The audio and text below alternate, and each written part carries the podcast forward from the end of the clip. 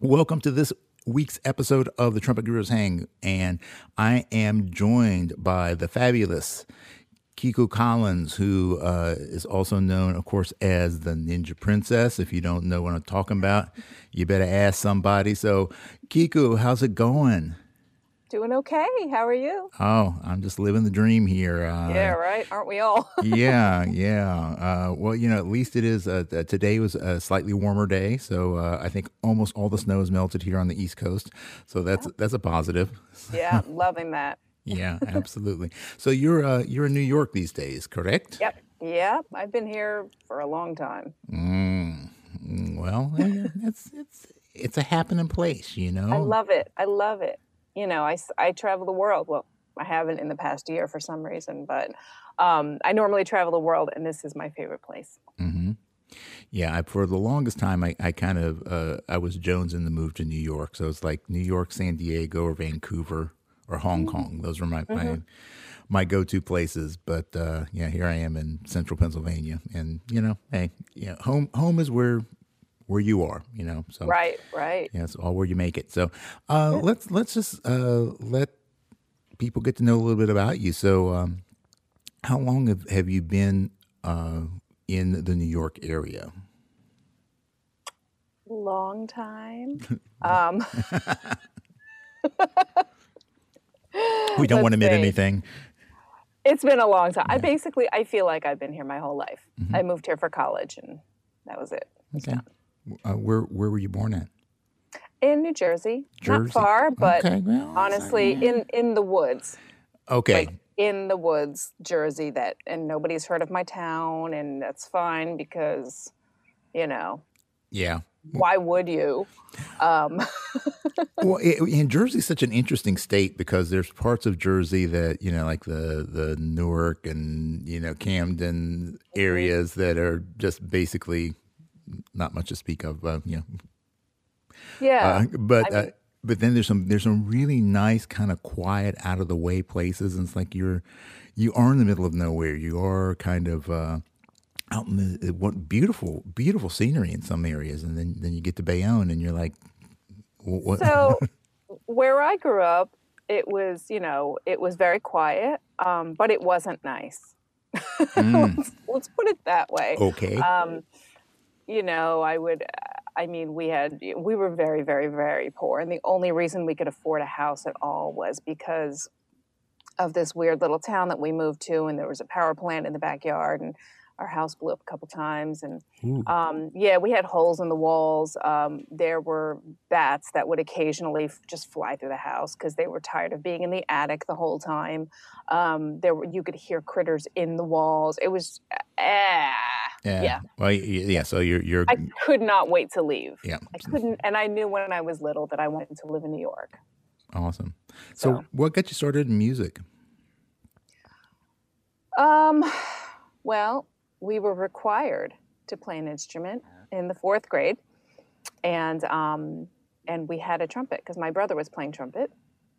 Um, so I I was you know doing gymnastics and you know I was I was trying to be a typical girl um, but because we were so broke, I just I grew up in hand-me-downs, and a lot of those hand-me-downs were my brother's husky sized tough skins. Oh, See, yeah. now now I'm aging myself because yep, I uh, that's a whole different yep, era. Yep. But yeah, they were like cardboard. Mm-hmm. Um, that lasted forever, unfortunately, because I ended up in ill-fitting boys' pants and. Um, so, you know, I tried to be as girly as I could be. Um, and then, of course, in the fourth grade, it was very strange. And I've told this story so many times over the pandemic for some reason.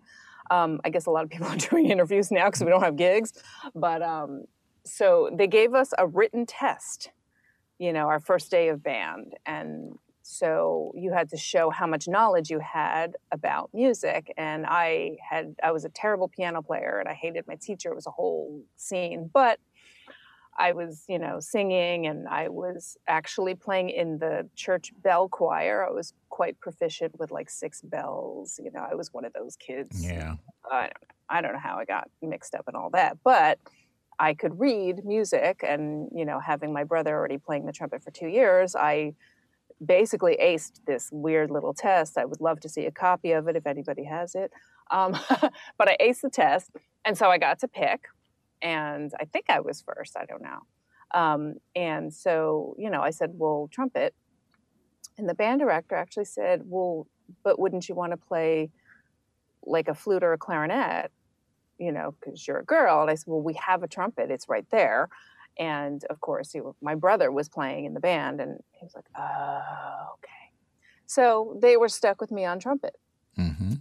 Um, and I, I don't know if I wanted to really play it. I think it was just one of those things. Well, I have to pick something, so you know, I'll I'll play it for as long as they need me to play it, and it just it just I don't know, it fit, it's, or I made it fit. I yeah, guess it stuck. It stuck. I think I was hooked. Um, when I realized, you know, that I had been watching my brother play for so long, um, and so I knew fingerings just automatically just from watching him. Um, and I understood a bit about what the embouchure should look like, and I'm, you know, and of course I would kind of goof around with it sometimes. So the fact that it it felt like an easier ride for me than a lot of the other kids, because not because I I hate the word talent, so I'm not going to use it. Um, but I put in hours before realizing I was doing that work. Right. And so I, it's like I had been playing for a while already. Yeah. You know? Well, I think a lot of times people miss out on the fact that um, you know, your environment, the things that you're exposed to, even on a subconscious level, they they stick, especially at a younger age. You know, you're absorbing things that you you weren't really looking to absorb, and that that works to your advantage and it works to your disadvantage. Yep. So I think that's why it's so it's so important. I think like the ideas of immersion are so so crucial, uh, whether it be in things like music, uh, even societally, you know, uh, immersing yourself in different cultures, being exposed to different ways of doing things, different beliefs. I think that's so important because if we can do that with kids at a younger age, then they're they're going to be so much more open and receptive to things that are different from from what they see in their, their regular day to day lives. Yeah, and that that's the really nice thing about raising a child in New York City. You know, I mean, I I remember there was one day where I realized that my daughter thought that that it was weird that I wasn't gay.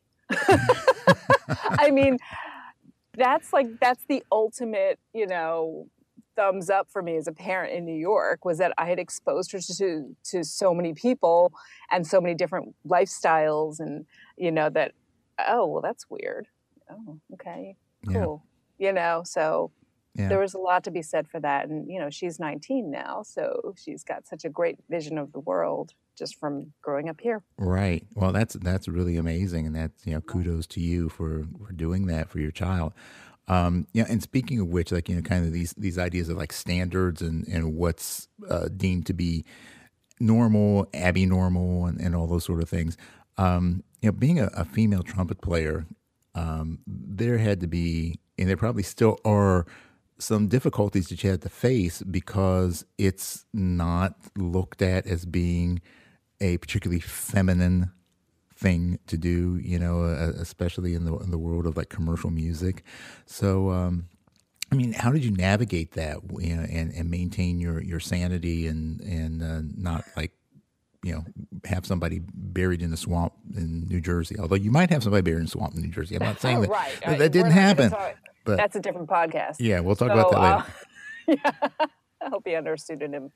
Um, so it's kind of funny because you know I was a classical player growing up because, and I think a lot of it was because I was encouraged as a woman, as a girl at the time, um, to utilize a, a pretty sound to you know oh well you know your brother plays jazz because he's a boy and he's a lead player because he's a boy and blah blah blah and you're a girl. And i and i did do really well um, in the classical world and i enjoyed it.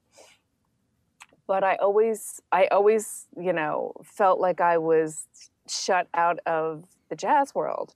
Um, and i mean when i went to interlochen in michigan for my senior year um, I felt like some barriers were broken down because there was such a mix of people there.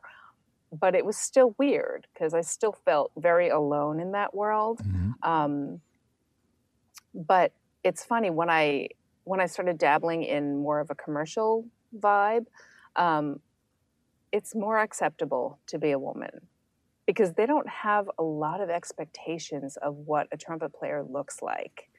You know, they're excited if you can sing back up and if you can dance, um, and if you're not opposed to some glitter. Which I know plenty of guys that are really cool with that too. Yeah, but But- not very many.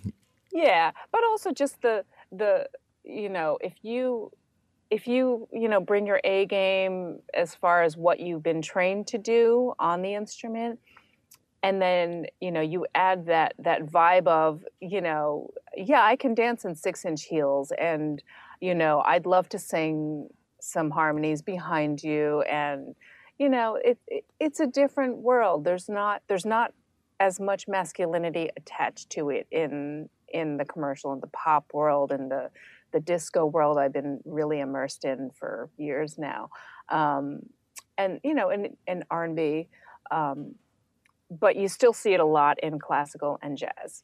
Yeah. So I love that I landed on this planet because I, you know, I didn't think that. I never thought, and I listened to a lot of horn bands growing up and stuff, but I never imagined that it would be this open and that I would find a place in it. Yeah. So it's exciting.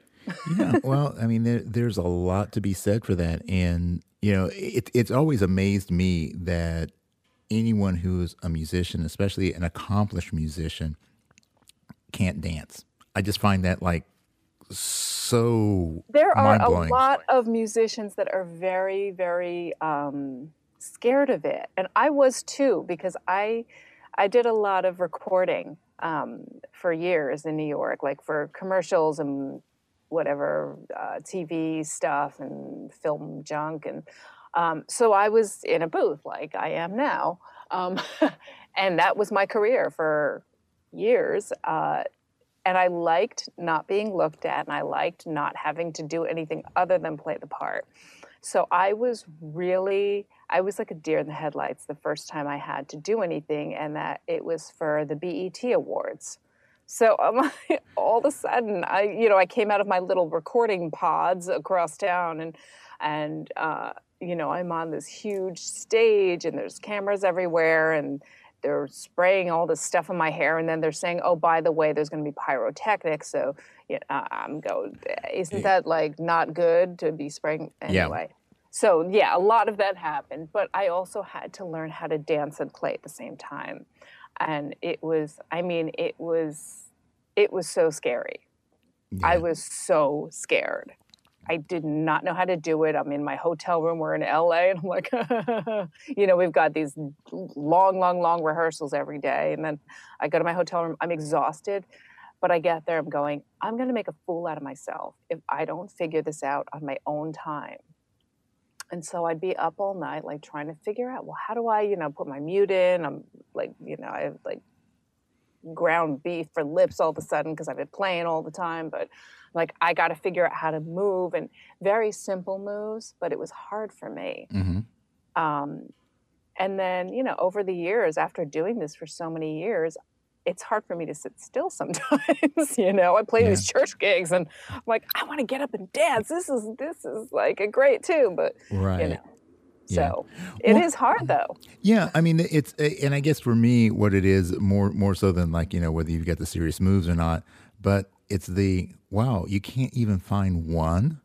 You know, you just just being able to to to feel physically feel with them. And I guess maybe it has to do with I know uh, for me um yeah, music was always kind of um, playing an instrument was something that, that created a barrier for me between myself and, and the audience. You know, if, if I had the bell between me and them, so that that was my safety zone, um, and there's that level of insecurity. So uh, being able to uh, feel much more free and be able to move and not feel like you know it's like I want you to hear me, but I don't want you to focus on me, sort of thing.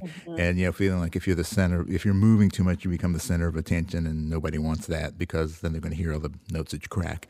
So Yes. oh, I crack plenty when I'm moving. yeah.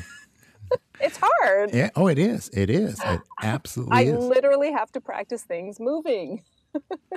Yeah, and uh, I mean it, it's interesting now because uh, so much of uh, popular music, particularly, I mean, and if you're lucky enough to to be performing at the level that you are, obviously, um, that uh, you know the visual aspect of it is just as vital as the musical aspect, and so you have to be able to uh, you know look like you belong on stage.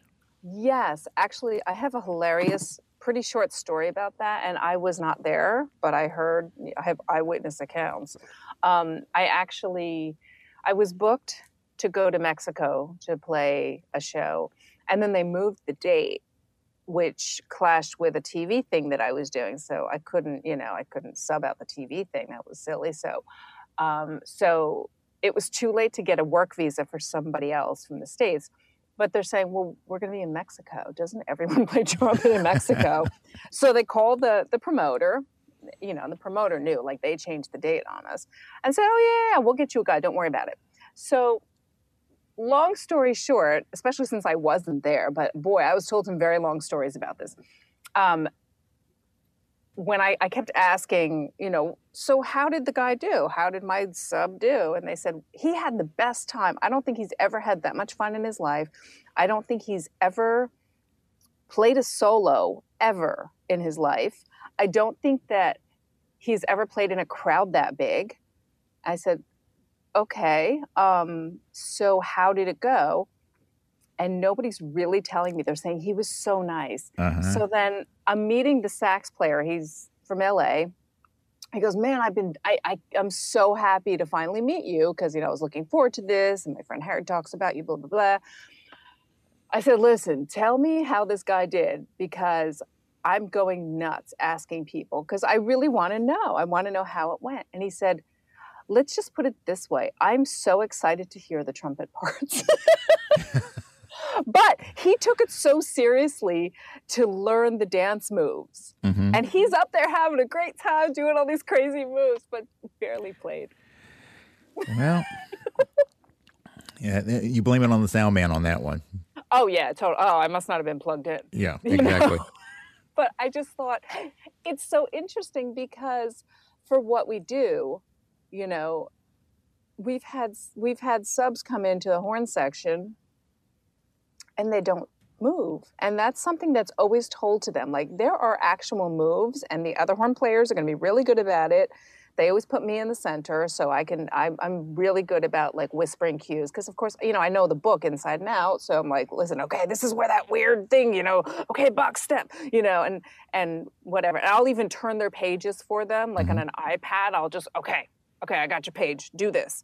Um, but we've had phenomenal usually sax players um, sound great, but they don't move, and we never see them again because they didn't move. Like Yeah. I'm like, just, just, just, you know, do a step touch. We'll just do a step touch for today if you're really nervous about this. And they just stand there and they play, and it's like, oh no, I really like this guy. Not going to see him ever again. Yeah, you know, I really think like in terms of like the the education scene, uh, in terms of the, the practical things that you're taught if you're going to be a music performer, you know, performance major, you should learn things like choreography. Oh my gosh, yes. You should you should have to take a class in just basic fashion design, like how to put together an ensemble. Right. Especially as a woman, you and but men too, because I've Oh, seen men oh, rip men. their pants on stage. You know, it's like you have to audition your outfit before you get on that stage. Mm-hmm. Yeah, You do. You have to audition your shoes. I don't care if they're sneakers. mhm. You have to. You have to try them out. You have to run through the show like that. Yeah, and I mean those are the things that you don't learn until you're out there and you're ripping your pants or sliding all over the place in your shoes. or Yes, like yes, absolutely. It's it's it's essential, but I think um, I think that you know music education is so ingrained in what was always taught, Mhm. And so they assume, well, this this works. It's like, well, right, but you know, meanwhile, you know, I was I was on a TV show and this poor girl, her her shoe broke halfway through this you know and it's live tv there's we can't get her a new shoe and start again you know but luckily she figured it out we were it was an outdoor concert of all things so you know two of us kind of she put her arms around us and we we she hopped back you know from the stage with us you know but she made it through the gig yeah and actually during the same gig i almost fell over backwards doing a move because the stage was slippery. I was like, "Wow, okay." Oh my gosh, the camera yeah. wasn't on me. yeah, well, that, those are always the scary times. You know, it's like you know, I hope nobody saw that one. Yeah, but, uh, yeah, yeah. Yeah, there, there's just so many little things that like the survival of the gig. Uh, you know, and it's things like that. It's like being prepared for you know, what do you do when you're you know if if your third valve gets stuck? What do you you know all these little things that people don't think about. Um, until it happens to them and then you, know, you develop a, a, method but it's something that you rarely hear talked about you know if you go to a master class you rarely are going to hear someone say okay well here are the 10 things that you should carry in your your gig bag right. uh, you know here are, here are the things that you should do to, to prep for a gig uh, so other than you know just like the typical you know you need to learn your audition pieces so right right right it's like yeah we all know that yeah. You so, know? Yeah. Tell me something I don't know. right. Walk around in the shoes for 10 blocks and come home and see how your feet feel. Yeah. exactly. Know? Well, I mean, it's even like when you're testing out equipment, you know, um, we, uh, you know, a lot of times uh, you, you have people that'll pick up a, a horn or a mouthpiece or whatever, and they'll just, you know, blow really hard for five minutes and then go, okay, this is great. This is perfect. And I want it. Like, mm-hmm. no, you know, is this yeah. going to, are you going to be able to play for a two hour set or a three hour set? Are you going to be able to, to do this consistently and not right. kill yourself? So, right, right. That's like going to NAMM or ITG and, you know, people are just playing as, as high and as loud as they can. Oh man, this is a great horn. Like, you know nothing about this horn. Mm-hmm. you know, you need to figure out a way to try it um, in a way where you can actually measure whether or not it's right for you. Yeah. Yep. And you know, I mean, I guess I guess it's an ego game. I've never understood it, but um, you know, and, and then the, you hear the same passages over and over by every single person that goes by. Oh my god! I'm like, really? Yeah, I I've worked quite a few of those shows, and um, I miss the hang. Um, I don't miss the madness of it. Yeah, you know, I, yeah. I like I don't know how many times I can, you know, you you know because you know, okay, so legit guy is going to play this excerpt, a jazz guy is going to play this lick, and the lead guy is going to see how many double C's he can hit. Right, right, right. It's it's complete insanity. Yeah, complete but insanity. you know, it, it's the fun part to me for that is also just the people watching, you know, and, oh, and the observations fantastic. and yeah, yeah get really good earplugs and just observe people. oh my god, trumpet fun. players, weird, weird group of people. And yeah, I, and I'm one of the weird ones. So I, yeah, oh yeah, oh, yeah. yeah. It's, it's, I'm in, I'm in the tribe. Yeah, I'm there. Absolutely. So you know, you you have um, you know for if people don't know you well enough, you've got quite the resume uh, in terms of uh, you know your recording. You know you've done tons of sessions, and you know, like you were saying, you know, you know television, uh, television, film. Uh, you've done some uh, Broadway. Uh, you actually didn't you didn't you have a, a couple of acting roles off, yeah. off Broadway? Yeah, and. Uh, I know you're in, you've been in some some cool commercials, and you just like you're everywhere. You're a multifaceted ninja princess. Listen, I wish I was now. and you can repair you can repair uh, refrigerators. I understand. That's too, right, so. and microwaves. And microwaves. So you know, you got it all going on. Um, so how how did you get uh, involved in like doing acting? So, I mean, all right. So I dabbled in modeling when I first came to New York. Um, I don't even know why it came up, but someone approached me. See, this is the Alzheimer's kicking in now. It's been a long time, but someone approached me. And the thing is, I'm not that tall. And, you know, the minimum was like five nine, And I used to lie and say I was five seven. So, but because I'm half Asian, it worked out okay. Because, uh-huh. um, you know, my mother, I don't think she was even five feet tall. So I was very tall for someone who looks Asian enough to be, you know, passing as Asian. Right. Um, and so I just, I don't know. I just fell into it. And I never did anything really big. Like you didn't see me in any huge commercials, but I did. I did a lot of modeling for Paul Mitchell, the mm-hmm. hair stylist. Right. Um, I did runway for them, which was insane. Um, you know, but I I learned how to wear heels really well because I was the shortest one on the runway. Um, I did I did some videos for them. Um, I did do some print work. I wish I had copies of it, but I just you know that was before we were digital right. really. Um, and then I just I you know I ended up I got cast in some commercials when I was younger. Uh, one of them was for VH1. You know, this is like the birth of cable, basically. Um, and it's hilarious because my hair is like here. I look like I have this baby face, and you know, and all these people are dancing and just being stupid, and then there's me, and I just did this. I did it, nailed it. and uh, okay. Uh, yeah, crazy stuff. Um, and then I was I was a I did I, I did a lot of little jobs, um, but then I was a personal trainer years later at New York Sports Club and they were shooting a commercial and so the guys, you know, shooting it came up to me and they were like, "Oh, I hear you work here, you know, can you can you be in this commercial for us?" Sure. Okay. So meanwhile, I had shin splints from being stupid and working out too hard and thinking I was invincible. And one of the shots that, I mean, they were shooting me all day, and one of the shots was running on a treadmill on my shin splints. Oh. So I, I really sold that. My face was like on. I was like, ow, so good, you know, but I was really in pain. but, you know, and so I kind of, uh, weird, the weird thing about getting cast in my first off Broadway play was I was playing in this very strange group. Um, and the the lead guy, you know, very funny, very odd, um, probably a little insane, and he would agree with me. And maybe I'll send him a message later. I'll say, "By the way, I called you insane." But of course you did. Um, hilarious and very dry. So this whole band, you know, we would play at one in the morning at, at the living room in New York, um, and uh, so my job was to play the trumpet and to also be very serious. So I wasn't allowed to laugh when he popped water balloons in his pants and the water went everywhere.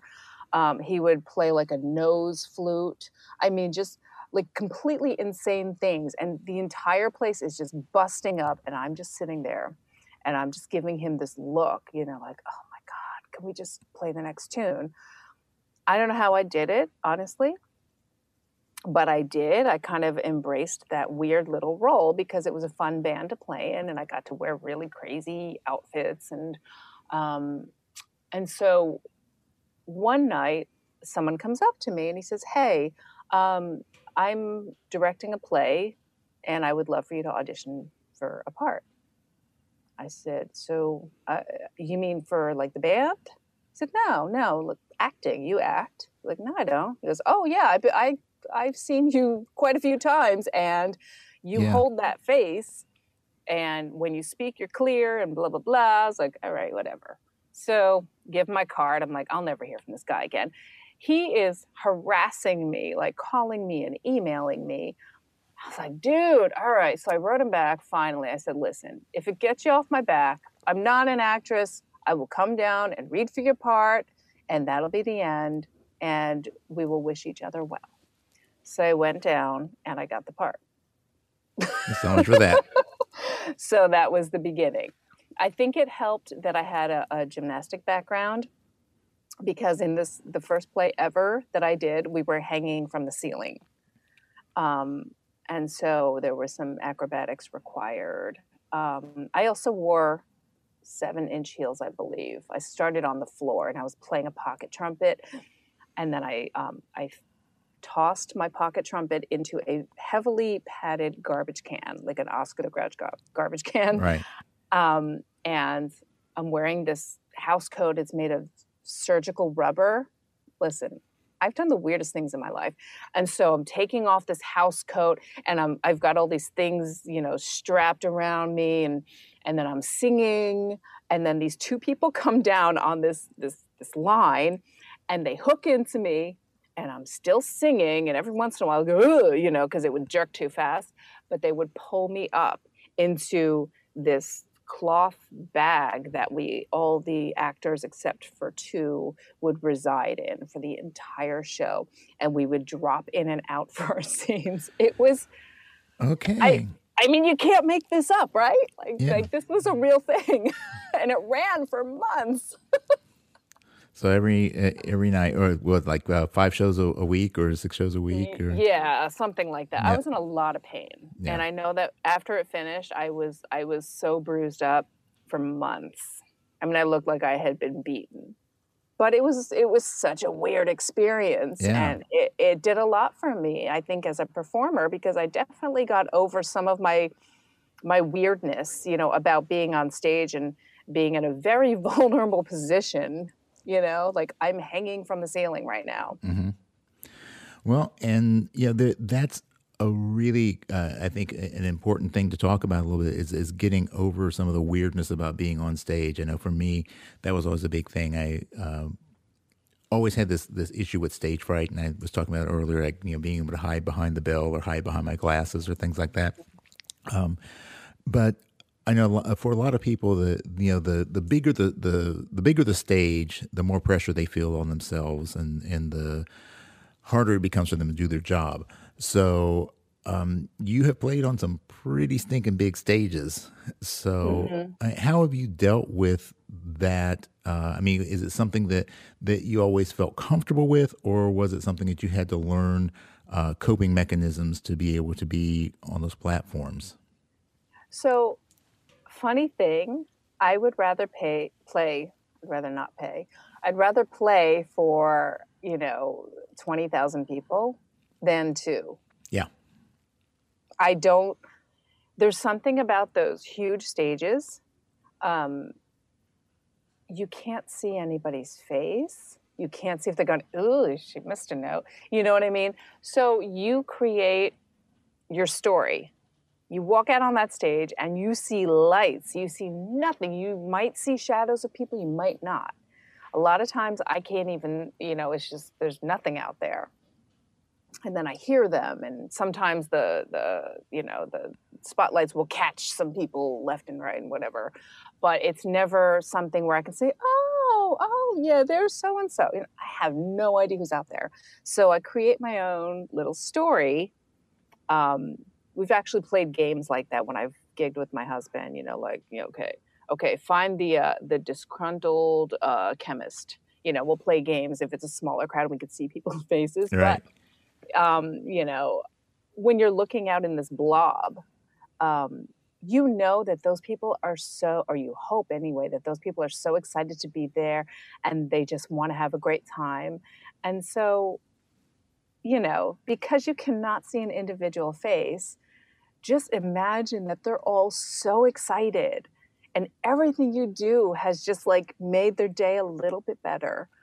Um, because that's why people go to to a concert. I mean, they could just, you know, put in. Well, I guess people don't use CDs anymore, um, but you know, they put on their eight track and Depending- then they're like, exactly. yeah. but you know, so it, I love it. I love a big crowd. I get nervous if it's a small crowd. Yeah. Well, yeah. Your story. and I agree with you on that. I, I would much rather play for a large audience than a small audience.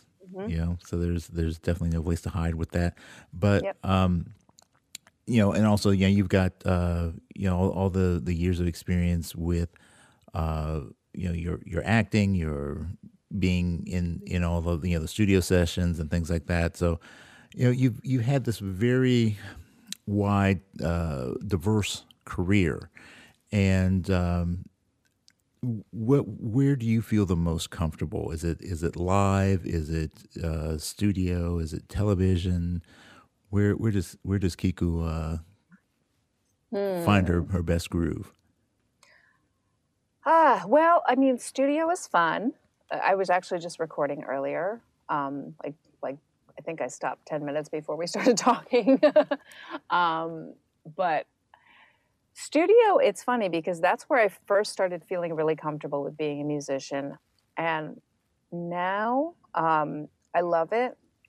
but I hear all of my mistakes, uh, and people are such perfectionists now. You know, everyone's like micro editing everything, and I just that's a little bit weird to me. Um, but I still enjoy it, and I love I love the fact that we can do it here. Um, thank goodness during a pandemic, right? but uh, I feel like I'm comfortable anywhere you throw me, except those small rooms. Yeah. Those I, I got a little bit of a weirdness with. Um, I'll still do it in a heartbeat. Um, you know, before the world shut down, I would do all these, you know, play in these huge stages, and I'd be recording, and I'd be doing TV shows, and and then um, once a month I would play in a little hotel in New York uh, with the two of my friends, and you know, it definitely was not for the money, um, but it was for the three of us to have fun and play tunes, and it was such a great experience for me um, because it really it tapped into all of my vulnerabilities. So, you know, it, yeah, I mean, it, it's so hard to explain um, to people who haven't done the big stages and you know where that's that's what they know that's that's what they do and it's amazing to me that people do those gigs and they're not fazed by it because i'm like oh my god you know all these people in the lobby this hotel just heard me and i messed up Yeah, and and they're looking at you and going, you know, oh my god, I can't believe you're standing up there in front of, you know, right right it's hilarious tens of thousands of people and Yeah, yeah, it's it's there's there are different mindsets to musicians, I guess, and I mean, and as time went on, I got much more comfortable with it. Um, but it is ironic that that was, you know, the most uncomfortable position for me. Yeah, yeah. Well, you know, we we all we all process things differently. So, um, with uh, your your uh, touring with Beyonce, um, how many years did you spend with with her and her band? I did one year, Okay, and um, my daughter was very very young, and uh, it just it didn't it was it was too much for me. hmm it was way too much for me and it was a lot for her um, i was really lucky that first year because um, i wouldn't have taken the gig uh, if it weren't for the fact that we were rehearsing down the street from my apartment. I didn't realize though how long those rehearsals would be. So you know i, I basically had to hire someone to pick her up from school and you know walk her home and and do homework with her. And a lot of times she would be in bed before I got home from down the street. hmm And then some, you know, some mornings I wouldn't even be able to take her to school. And so I would have to hire that person to walk her to school, maybe even, you know, make sure that she had her breakfast and all that stuff. Um, but I made it work. I really, it's kind of mind boggling when I think about it now. Um, and, uh, you know when they when they said okay we're going to be gone for like a year and you're basically not going to be home it's like gotta go. So it was i mean it was it was nice though because um you know it was very emotional leaving that job um but you know she she called since then. I would come back and do things with her and it, it was nice. It was it, it's she's a really nice person. She's a really amazing person, really. Yeah. Um, so, and of course, you know, that completely changed my career. Um, so I'm uh, totally grateful for how much I learned from that gig and how much I, I realized how much I didn't know. Yeah. About that side of the business, Mhm. I knew nothing. I knew nothing. I didn't even know how to how to you know how to sit in a makeup chair and, and you know "Oh, i don't want to have that done no no no they're actually working with you know this is this is their job and they're going to do it and you know even my years as a model i always kind of had a little input on eh, i don't know if i like that you know Yeah. but but no Wow. very different Yeah, and and that's uh, you know again kind of this, this seems to be the theme today um, that there are so many lessons that we learn, uh, you know, just through the experience that man, that these would be valuable things for upcoming musicians to learn. And you know, when you have people that look at the, that lifestyle, you know, look at being on the road with you know one of the the top acts in the world. Mm-hmm. Um, you go, wow, that's good. That would be so great to be able to do that. And then until you're in the middle of it, and you know you're realizing, you know, hey, you know, it means I have to be away from my family. It means that you know I have to give up all these other things, and you have to rehearse, and and it's not it's not just you know, crystal yeah. crystal and caviar every night. Yeah, I don't think that ever happened. but um, you know, and it's it's those kind of jobs also, you know, you might have a 12-hour music rehearsal and then you think, "Oh, thank God, you know, it's finally over." And they say, "Okay, let's go to the dance studio." And you don't sleep. Yeah. You just don't sleep. And then, you know, your chops are all puffy and gross and you have a TV show tomorrow and so you've gotten a 30 minute nap, you know, and you're completely swollen, so you're icing your face. I mean, there's so much stuff that people really don't realize that, you know, even if it's two minutes on the TV, you have no idea what goes into that two minutes. It's yeah. insane. It's insane. Yeah, but I love it. yeah, well, uh, but that's the thing, you know. So it, whether it's that or, or even just uh, when you think about skill, um, you know, people look at you know what you can do as a player or, or what you know someone that someone can do as an athlete or something like that and they look at it and they go well i you know i wish i could do that and it's like well you know are you willing to pay the price that it takes to be yeah. able to do that because everything takes work yes yes so that's cool. Uh, I, I want to ask you though about this Ninja Princess thing. I'm sorry, this is this is completely perplexing me. So, uh, how how did you come up with the Ninja Princess uh, moniker? I didn't. It was it bestowed was on you? Completely organic, yes.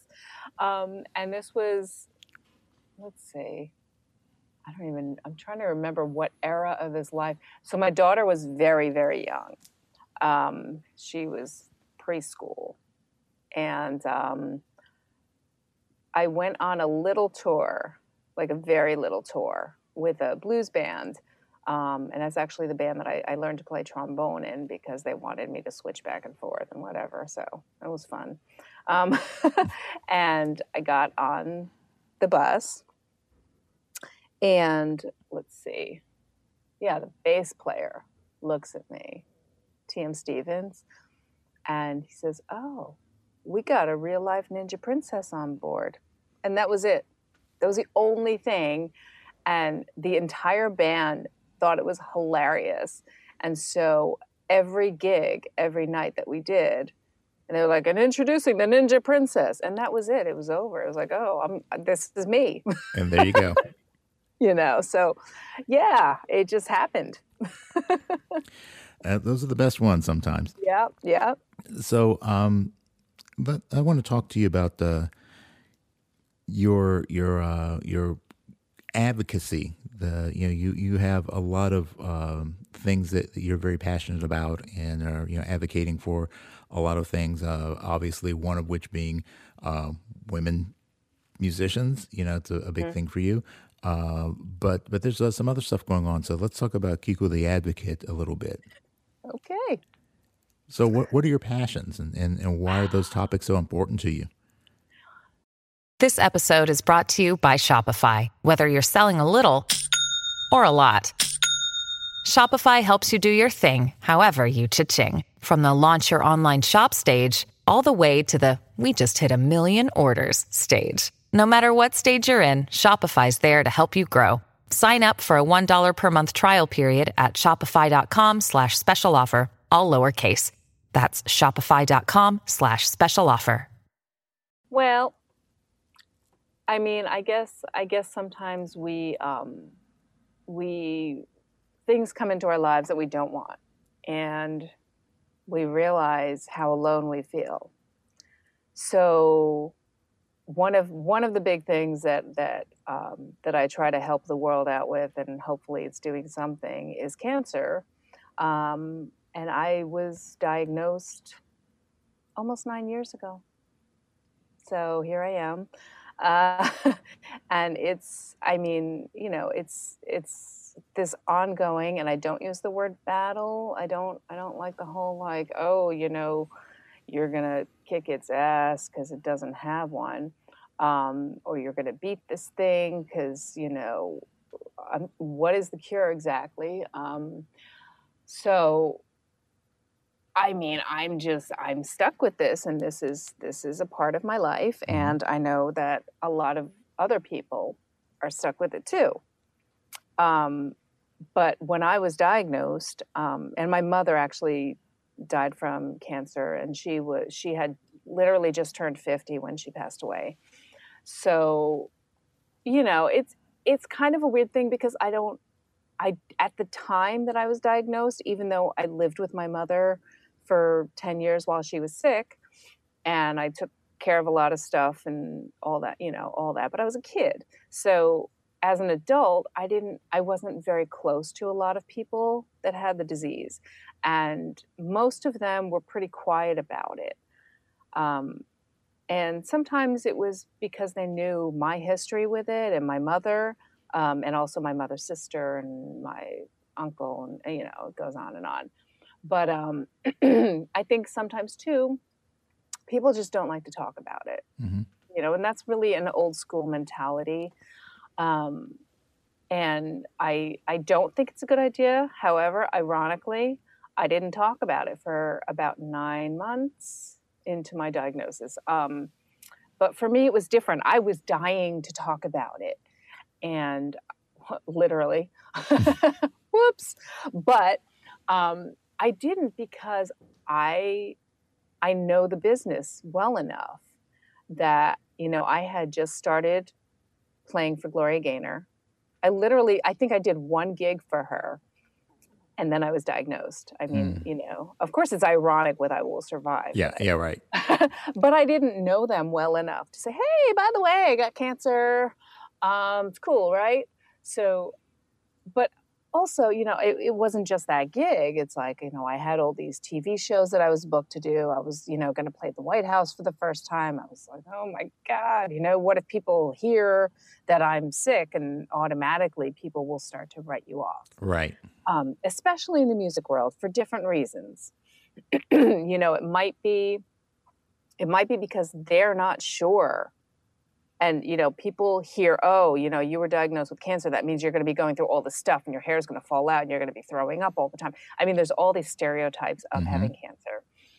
And, um, you know, another reason why I kept my mouth shut was other trumpet players.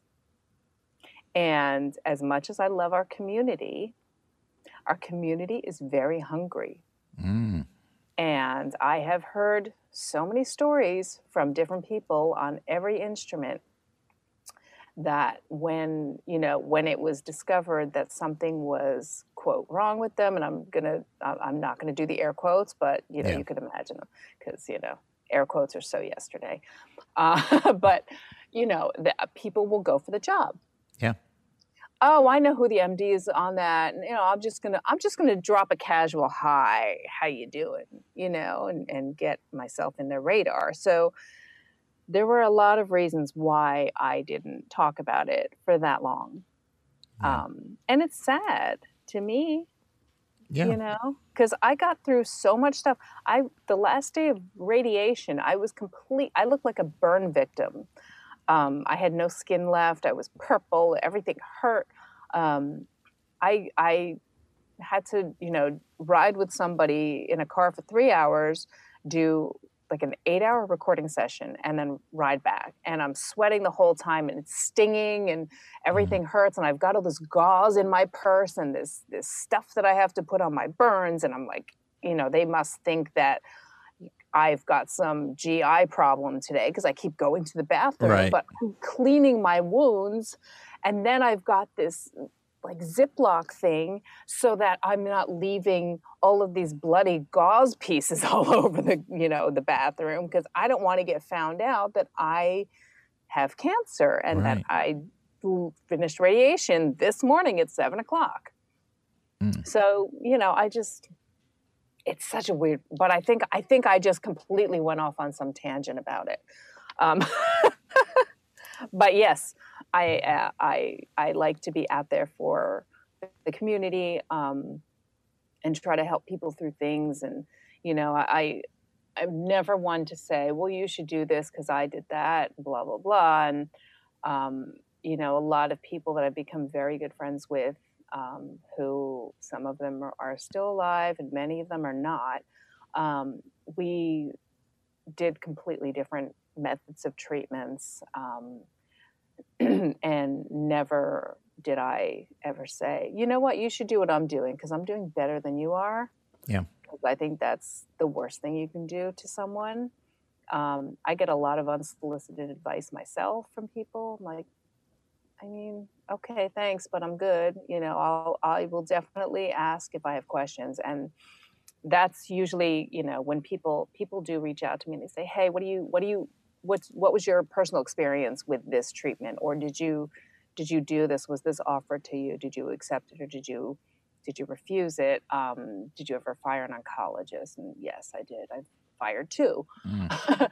um, so you know, it's interesting because you're very alone when you when you're diagnosed with with something like cancer, or you feel alone. Um, and then this doctor, who is supposed to know everything, doesn't actually know everything. Right. And they don't know you, and they don't know how you feel and what your life is about and what's important to you. Um, and so, you know, it's funny because people people think of doctors as some godlike figure a lot of times, right? And it's mm. like, but you know, my husband pointed out to me one day when I was like, I can't believe this doctor's telling me to do this crap and they won't listen to me. He says, doctors are practicing medicine. They're not experts because you can't be, because it's evolving and you practice, you try things, you do what a musician does oh, let me try it this way. Okay, never mind. That didn't work out for me, but you know, I'll try it another way. And you practice until you get it. And so, luckily, my new oncologist, well, he's not even new anymore, it's been years. Um, he listens to everything I say. And he's like, you know, you're you're the expert in you. So, yeah. you know, go for it. Well, you know, and I think that that's, you know, a, a couple of important points to me from what you're saying. One is, yeah, you you are ultimately your best advocate and you're, you're, you're your best physician, you're your best teacher, you're your best whatever, because everything eventually comes down to you and what works for you and how you process things and how you, you work through things. So, yeah, I think that, that sometimes we put too much responsibility and hope in others when the best place to put it is square on your own shoulders. But that takes that takes strength and it takes uh, personal accountability. And it may not be a situation that you, you wanted, you know, it may not be something that, that you would hope for or wish for. And it, and it may not be anything that you did or didn't do that created that situation. It just is what it is. Mm-hmm. But, but you do have the ability to choose how you're going to deal with it. And that attitude that, you know, that applies to everything. Yeah. So, um, and the other thing that you're saying about talking about things and, and, I, I've run into this myself and, and other people I've talked to about this. Um, sometimes I don't like to talk about things, not because I'm afraid of talking about them, but because I just don't want to give it power. You know, it's like I don't want to. I don't want to start fixating, and I don't want to start identifying myself. And uh, for for years, I didn't talk a whole lot about my personal uh, dealings with cancer and then I had a lot of other people that were dealing with you know, the same kind of cancer I had and going or other kinds and dealing with with some of the kind of uh, complications that I had to deal with. And it's like, okay, well, look, maybe I'll share my story, and, and if it helps somebody, then you know it it helps somebody. Yeah. But it's kind of finding that balance where I don't want to be I don't always be walking around with the the sticker and the the ribbon on my my shirt and saying I'm oh, cancer man. Uh, yeah. and you know, but at the same time, I, I'm not I'm not ashamed of it. I'm not afraid of it. It's you know, it's part of who I am. Uh, you know, from that from that moment of that diagnosis to the day that I die, yeah, it's going to be a part of who I am, part of my life story. So it's it's learning to embrace it and to use it as uh, as a tool, as momentum for me to to reach my my higher self. So, yeah, that's it. That. That's it. It's like it's like you now have a permanent roommate. Yeah.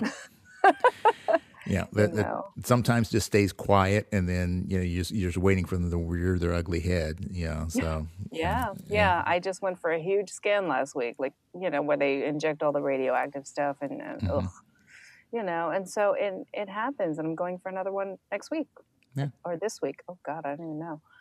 But you know, I mean, there's always something going on. Yeah, there's it's never it's never a, there's never a moment where I say, oh, you know, it doesn't, it's not really part of my life anymore because it always is. Mm-hmm. You know, and every time I get a headache, I'm like, oh no, oh no, I have brain cancer now. This is terrible. You know, everything that happens, you you, you it's like your your your hip hurts. Yeah. Like, oh my God, it finally metastasized to my hip. This is terrible. And that's actually why I have all these appointments because I'm like, oh my God, I'm in so much pain luckily, you know, the last scan came out okay. So, mm-hmm. you know, but it's always it's it's never just like, oh man, I got a headache today. Yeah. It's like, oh my god, I'm gonna die, like now. so it's just weird, but you know, at the same time, when you when you realize that you're that it's kind of your little your little, you know, the buddy system when you're little and you go swimming and you call out your number. So that's your buddy now. Yeah. You know, and so I'm here, you're here. All right. Just just keep calm for a while. I don't want to hear from you for a while. Just you know, zip it so I can do some other things. Yeah. And you learn to live with it. And um, you know, I mean, it's it's gotten to the point where I'm just I'm not really afraid of dying. I'm okay with it. Mm-hmm. Like it's I mean it's going to happen to everybody, so of course it's going to happen to me. I just I just might have a little more insight as to how. Mm-hmm. And it actually it's it's kind of calming because it's like okay, let me, you know, I update my will once in a while and and I make sure that I don't accumulate too much stuff. I've been like, you know, I give things away I'm just like, I, I don't need this. And I don't think my family wants this when I'm gone. I don't think that they want to clean up all this stuff. So let me just, you know. And my neighbor does the same thing. And she's 86. She's like a mother to us. Mm-hmm. And, you know, we'll go over there. Oh, honey, you like this? Here, take it. What am I going to do? My kids are going to throw everything out. I'm like, this totally makes sense. And I'm doing it, mm-hmm. you know, at a much younger age, but that's okay because, you know, I don't want to leave a mess. Yeah. I want to, you know, I want to leave something nice and it, I don't want it to be like, oh my God, I have to bag all this stuff up and figure out what's what. No, that yeah. sucks. Yeah. Well, I mean, for me, it, it, has been a process of, uh, yeah, I'm, I'm not afraid to die, but I'm more afraid of not living. You That's know? a big one. And it's hard right now, right? You know? Yeah but We're you know trapped. yeah but but but that that's kind of the same thing as i see that with the pandemic is that um there are a lot of great lessons that we could be learning from this. Yes. Um you know if if you know washing your hands and you know maintaining you know a level of of social distancing is good now it's probably a good thing in in you know in general. You know we, mm-hmm. you know you don't yeah. need to you know, spread your germs to everybody. Uh, so, yeah. you know, just you know, common sense stuff, taking care of yourself, spending more time with the people that you really care about, staying in touch with people, all these things that we're learning from right now. My fear is, you know, people talk about, you know, they, they the new normal and how they just want things to go back to the way it was. Like the way it was really kind of sucked. yeah, yeah. You know, it's very interesting because, you know, my daughter you know she's been doing college from home now and um, and you know my husband of course he's a musician and we never saw each other. Um, and first of all it's a miracle that we haven't killed each other i think um, because literally i'd be on the road so much and he'd be out until four in the morning you know doing his gigs and stuff and and so now we're we're all trapped at home together right. um, and you know and it's been nice because we've been able to work through things that you know we we wouldn't have otherwise. Because mm-hmm. it you know every time i would come home from the road be like oh hey i remember you you know what, what's what's going on? You know we know what's going on now. Um, you know we've we've gotten closer to our daughter um, and uh, you know she's she's really been blossoming. She loves the whole lockdown. She's an introvert. I mean, I am too, so we're doing fine. But I just missed the gigs. But um, Yeah, that you know. there is that. yeah, it's kind of weird. But you know, we're we're figuring out how we've been. We all cook like crazy. So Mm. we've been we've been doing a lot of cooking. My daughter just just made the best vodka sauce that I've ever tasted in my entire life. Uh, how many bottles of vodka did she use? Whoo, maybe could have used a little more, Yeah. but yeah, I was I was actually surprised because she's tasting it. She's like, "Oh, it needs more." I was like, "Wow, you know, okay, go girl." Yeah, she's pouring in the heavy cream, like, "No, no, it needs more of that," and it was it was Mm. ridiculously good. But we've been doing so much, um, improving so many different parts of our lives, you know, including just, you know, maintaining our home and making it warmer and making it more inviting and you know just there's so many things that you can do now that you know once you're able to be in the world again um, you're not going to have that time Yeah. Yeah because you have to work That is true. That is So- absolutely true. Now, I want to ask you a question, and I really, in a way, I kind of hate to ask this question because I think it's it's the stupidest question in the world. Um, but what mouthpiece no, I'll, I'll get to that in a minute. Just don't don't don't jump ahead of me. Don't jump ahead of me. Um, but what advice would you give to um, other female trumpet players out there that, that are trying to to establish their career? And I hate the reason I hate asking that question is because that's a question that shouldn't have to be asked. right It shouldn't have right. to be prefaced with what would you say to a woman trumpet player. It should just be, you know, a trumpet player. But we know that you're, you know, that that all of my my female friends out there that you're dealing with things that that guys just don't have to deal with. So, you know, as someone who has made it in the business, um, what are the things that, that you would want uh, your sister trumpet players to to really take to heart?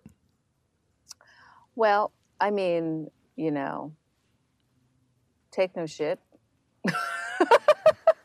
you know Number one, I mean, well, people, it, it's it's very interesting. I think I think as I get older, and um, and you know, as my resume grows, um, and gosh, I hope it continues to grow at some point. Uh, but right now, we're all in a holding pattern. Um, I think that as people get to know me more um, or are familiar with me at first, uh, I don't walk into as much BS as I used to. Um, but it still happens. It still happens where, you know, um, and my husband sometimes we'll do gigs together, and uh, and we never we never display like, hey, we're a couple, you know, because why? It's my husband. That's stupid.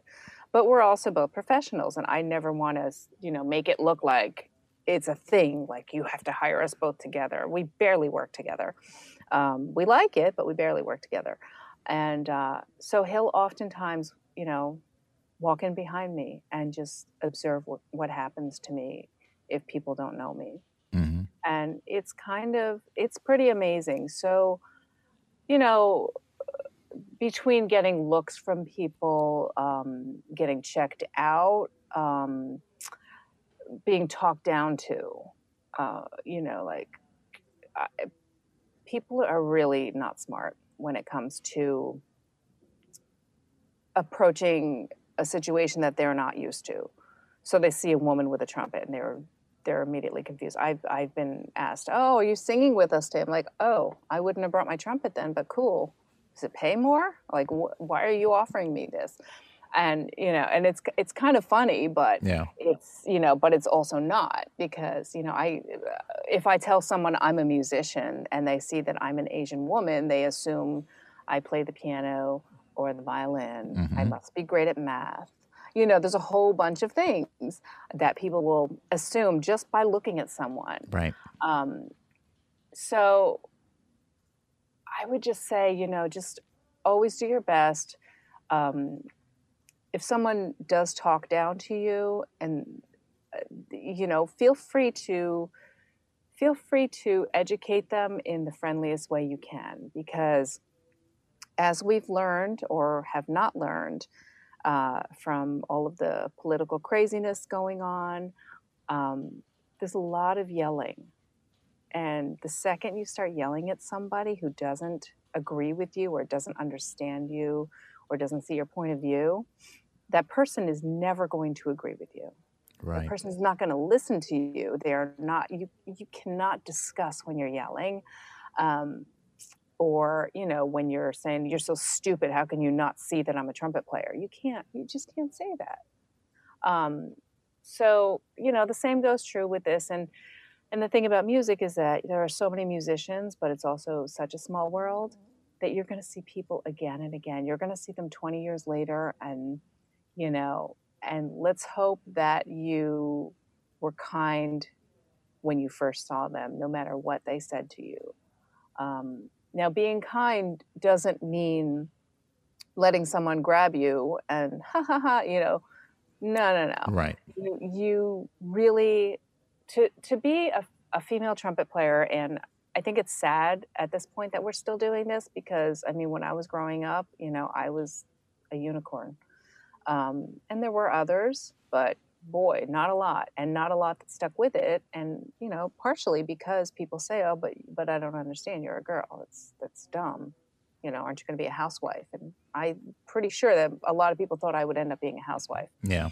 Um, you know, it's really about about letting people know no this is actually the the situation and you know i hope I hope I can kind of change your mind about what you're thinking right now. Um, I once I once was playing in a house band and there were, you know, a lot of acts and a well-known singer came on stage and kind of looked at the house band and then looked at me and he said, "Oh, you know, there there's a really tricky passage in blah blah blah. I hope you can handle it." I was like so I turned the music and I look at it I was like, wait, this part here? And I just like nailed it. And thank God I nailed it because yeah. that could have been really embarrassing. But he put me on the spot. I was like, don't do that to me. Yeah. Really? You're going to point to the one girl in the band and say, I hope you can handle this. Why are you looking at me? You know, why aren't you asking anybody else in the band? Oh, because they're guys? Mm-hmm. And it was very obvious that that was the case. It wasn't because it, it was actually, I mean, we all had tricky music in there. Mm-hmm. And he didn't speak to me the rest of the night, but I kept smiling and I was like, hey, it was really great working with you. I think we even took a picture together and, you know, whatever. But, um, but there are a lot of assumptions that are made you know, oh, but you're so sweet. There's no way you can play this really loud or blah, blah, blah, you know prove them wrong. Yeah. Just prove them wrong. That's, I mean, that's the best thing that you can do is, you know, is, is to be kind, but not be stepped on, not be a pushover. Um, do your best, which everyone should be doing their best. But I do, I do know that there are, I know plenty of musicians that don't, and they're like, oh God, one of these gigs. Okay, great. How do I get through this thing? And you know, wear my cheapest shoes, and I'll, I'll just iron this part of my shirt that shows, and and ugh, I can't wait until this is done, and I'm going to eat as much as I can during the break because the food is for, you know, come on, man, just do your job, do it right. Yeah. And yes, if there are epic snacks, go for it. Yeah. But do your best gig because I will be at the snack table with you. open bar, open bar, yeah. baby. That's the way it yeah. rolls. But also, you know, keep yourself in check as far as that stuff goes too. Yeah. If you know that you can't play a certain way, if you know that, you know, if you overeat or if you drink too much, whatever you drink, maybe it's not the best time to do it. Yeah. Pack a doggy bag. I don't care. Bring your own Tupperware. I've actually said that to someone.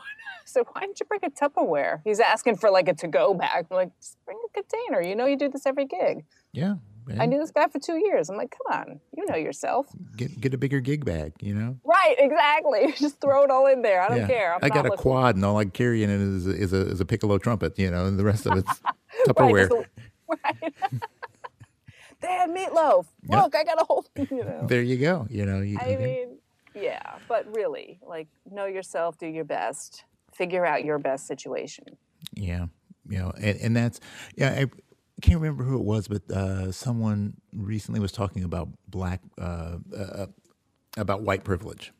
Oh, and yeah. saying the difference between you know like you know the, the difference between being white and being black in America. You know, it's like the opportunities are there if you're black, but you just have to work twice as hard Mm-hmm. to to get the same level of respect or acknowledgement, things like that. And you know, so so there's there's you know obviously there's always going to be the racial disparity, there's the the gender disparity, and like I said before, you know, I wish I didn't have to have those kind of conversations, but unfortunately we do. You know, un, un, until until everybody figures out that we're all dealing with the same shit, just kind of a different, you know, shape, if you will. Um, that uh, you know, it, it all comes down to those same things. It's you know, don't take any crap from people, but be genuine, be nice, be humble, do your best. And yeah, especially for those of us who are fortunate enough to be paid money to do something that we would generally do for Oh, yeah. free. We're all doing it now. Yeah. I'm in this room and I'm going, wow, I'm really sweating up here and, and nobody's paying me to do it. Yeah.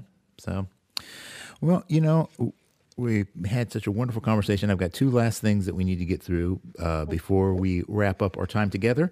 And uh, the first is to appease uh, all of those uh, gearheads out there that uh, we have to have these conversations. Um, yeah, no, but I, I do have some interest in this as well. But this is a segment we call Gear Up and Gear Up. We just want to talk uh, briefly about what kind of what kind of gear you're working on, and then uh, also just kind of get some feedback from you on some ways that people can approach their gear. Uh, that's going to be you know things that they, they they may not have thought about before. So let's just uh, jump into to our Gear Up section.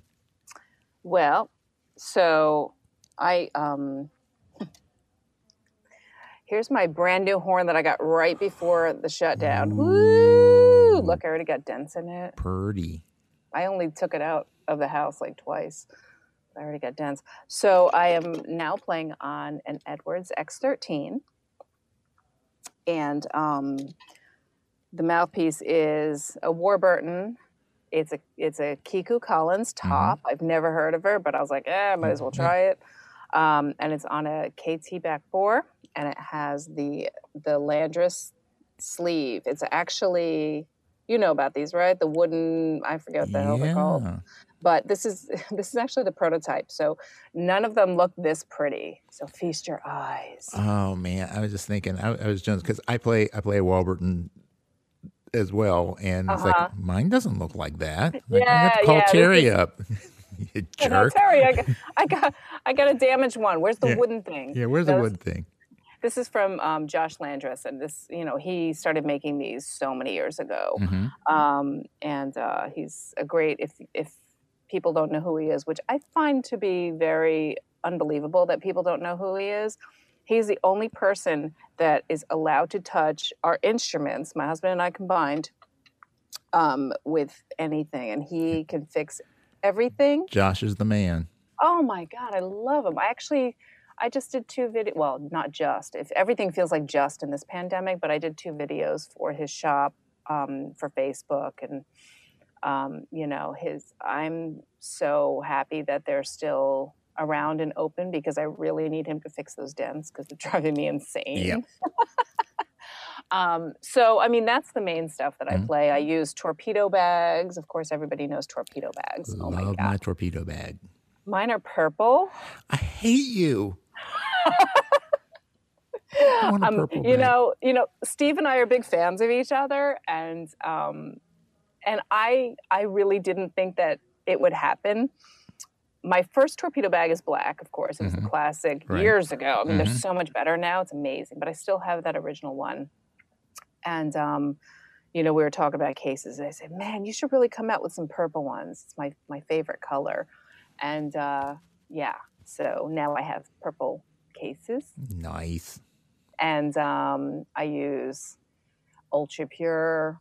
Actually, my daughter did some graphic design and some original artwork. I don't know if you've seen. I wish I had one in here now.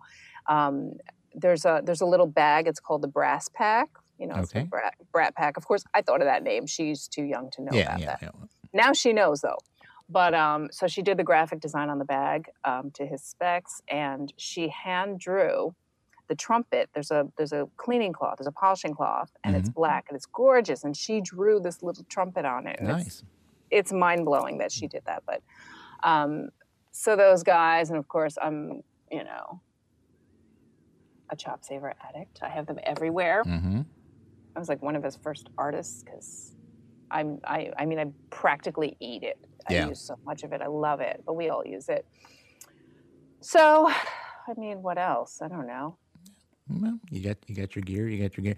Um, with speaking of gear, uh, then um, you know, I, I always try to give this little spin, my own personal spin. Um, do you see a difference for someone, or would you recommend a different approach to uh, gear for someone who's doing a lot of live shows, such as yourself, uh, like you know, doing more stage production, as opposed to if you're doing a lot of club dates or or smaller venues? Uh, what do you see is uh, do you see a necessity for a slightly different gear setup for uh, for those two situations? So I was really good friends with Lou Soloff for a long, long, long time. Um, you know, when I was 15, I met him, and for anyone who knew Lou personally, he would have a minimum of 200 mouthpieces on him at all times, and he would switch mouthpiece for like for every note. I don't know how he did it, but he would just constantly switch stuff. When I first met him, he had there was a stack of trumpets up to the ceiling. Like, "What? Who needs all of this stuff?" So there are people that clearly believe in that. Um, I think that I would just get confused um, if I had different stuff. Oh, well, this is my TV mouthpiece, and this is, you know, this is my recording now. I'm kind of one of those people that thinks, you know, whatever gear fits you, fits you. And so, you know, I'm on commercial gear, you know, which which fits every setting that I play in except for classical church stuff, you know, that kind of stuff. Nobody has ever complained. Like, well, your horn is way too commercial for this. Oh, they keep calling me back. I don't know. Maybe it's because, you know, I wear fun socks. I don't know. But but I've never had a complaint, you know. Um, I don't play on any classical gear anymore and that's how I grew up and I'm I feel so free. I feel like everything fits me. I never I never felt like you know certain instruments or types of instruments fit me well. Mhm. Um, even the cornet, I have a beautiful cornet, and I'm like, "Mm, I mean, it's interesting and it's kind of fun to play, but I don't feel like myself in it. So I I use it if there's a gig that calls for that specific vibe. Um, so yeah, I'm really I'm really one of those people. You find a setup and, and you stick to it. I've never been successful in a shallow mouthpiece and never say never. Um, I'd like to continue to try and pursue something like that. Um, and this is a good time to do that. But, uh, you know, I also, during this break, another thing that I kept quiet was I had seriously major oral surgery. Um, and I'm still going through it. So I had to relearn how to play again. You know, cancer is the gift that keeps on giving. Uh, yeah. Um, but I also I learned how to be a little more efficient. Mm-hmm. Um, I learned, you know, how to play on plastic teeth. That's a good skill set. Uh, you know, and and I'm not done with the process, so I'll have to learn again Yeah. uh, when I get the permanent stuff in. But we have bone growing very slowly right now, so Mm. I'm kind of waiting. But I haven't stopped anything. I'm just still forging ahead, and you know, just like everything else, just Yeah. figure it out. Well, that was a process I was contemplating going through prior to the pandemic, and uh, so mm. yeah, I'm I'm still on the fence as to whether I actually am going to, to do that. But I may have to mm. pick your brain on that a little bit. Yeah, well, mine was a necessity at this point. Yeah. Um, because my literally the last the last thing I did was I, I did one of those recordings for Facebook, and I really was, I was saying I I, I think not out loud because I didn't want them to know that anything was wrong, but it was the night before my surgery, and I was like, my teeth are going to literally pop out because they were they had been moving for years Mhm. from the treatment hmm and uh, I, I, I had to have it done. It Yeah. was a necessity. Otherwise, I would have no teeth left. Yeah. Well, oh my goodness, girl. I know. It's so exciting, right? It so much stuff. Yeah. All right. Never a dull moment. I cannot, I, I'm never bored. I will tell you that. Well, there you go. um, all right, so we've got one last segment, and uh, this is uh, a rapid fire round, and it's brought to us by uh, my good friends at Robinson's Remedies, Kenny Robinson and uh, Richard. Um, so these are a series of questions that bounce all over the place, and I just need your quickest response Oh, no! to this. you don't have to think too hard. Okay. That's good. All right. So we'll start with the first one. Who's the biggest influence on your life that is not a trumpet player? My daughter. All right. What's your favorite book? The talent code. Love that book. Did I win? Did I win? You won. I just had a conversation with Bobby Shew a couple weeks ago Of about course that. you did. He's the one that told me to read it. Yes, and you have to have. Have you gotten the Little Book of Talent? No. Is a it's a great compendium to it. I used to give it to people as gifts. It's just a small book with like fifty or fifty two little tidbits. All right. I'm going to look into that. It's really good. Okay. Excellent. Good. All right. What's the worst movie you've ever seen? Oh man, I like bad movies. Um, oh my gosh, Sharknado. it's good. I can't lie. It's it's so bad that it's good that it's bad. So, yeah, that- I like that. all right. Uh, if you weren't a trumpet player, what would you want to be? A chef. Good. I'd like to be an eater. What's your favorite drink? Sparkling water.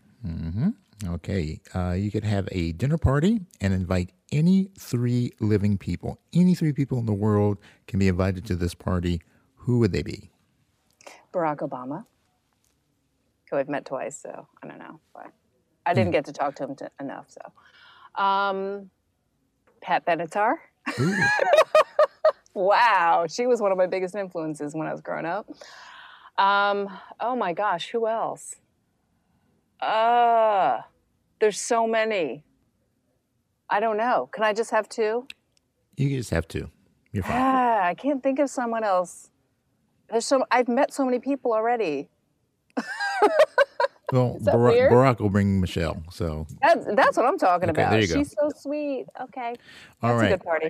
Okay, now you got another three chairs at that table, and you can invite any three people from history, any three people that are no longer with us. Okay, I'm gonna say my mother because she didn't get to see me grow up. Hope she's proud. Um, Mel Broiles because I miss him. He didn't get to see me grow up either. Um, I'm gonna toss Gandhi in there. Okay. That'll be interesting talk. Yeah, be a lot of interesting talk on that. Yeah, All right, lacquer plated or raw? I'm gonna have to say lacquer. Okay, what's your favorite quote? Um, and I just actually officiated a wedding recently, and there was a great one by Dr. Seuss that I put in there. Um, it was something about um, sometimes, you know, sometimes you're so crazy and you find somebody else who's crazy, and and you end up calling that love. I actually did. I said that at a wedding, whatever the proper quote was, and they were like, "That's amazing." Yeah. Better than I will not eat them in a car. I will. right. All right. Um, you could be. Oh no, I skipped one. This is, this is a good one. Okay. Uh, what's your greatest fear? Oh, my greatest fear is not being able to play ever again. Mm. Okay. Uh, you could be granted one superpower. What would it be? Um, to cure cancer. Is that a superpower? That's a superpower. okay. I'll take it as a superpower. I mean, I guess second would be to fly. So, you know, you got to back up. Yeah. if you could do both, it would really work out well. So you just fly all Yeah, I could just fly everywhere and cure everyone. Cool. Exactly. All right. What aspect of Trump, excuse me, I'm losing myself here. Uh, what aspect of trumpet playing do you find to be the most overrated? Oh, wow. Um, I'm going to say playing super, super loud. Okay. What aspect of trumpet playing do you find to be the most underrated? Being to be able to play extremely soft. that worked out. Yeah, how about that? Uh, you could go back in time and give your younger self one piece of advice about music. What would it be? It's just music. and you're able to give yourself one piece of advice about life. Don't be so afraid of everything. Mm, okay. And the final question for you today is what do you want your legacy to be? Ooh. you know, I don't know about legacy. I just really I I think ever since my diagnosis and all the other fun things that have kind of toppled on me since then, I've just really decided that I want to leave the world a better place than, you know, like every day just try to do something good for other people, even if I don't know them, even if they're not born yet. Um, so yeah, all of that is all of that advocacy work and, you know, trying to help people out. Um, just try to be a good person.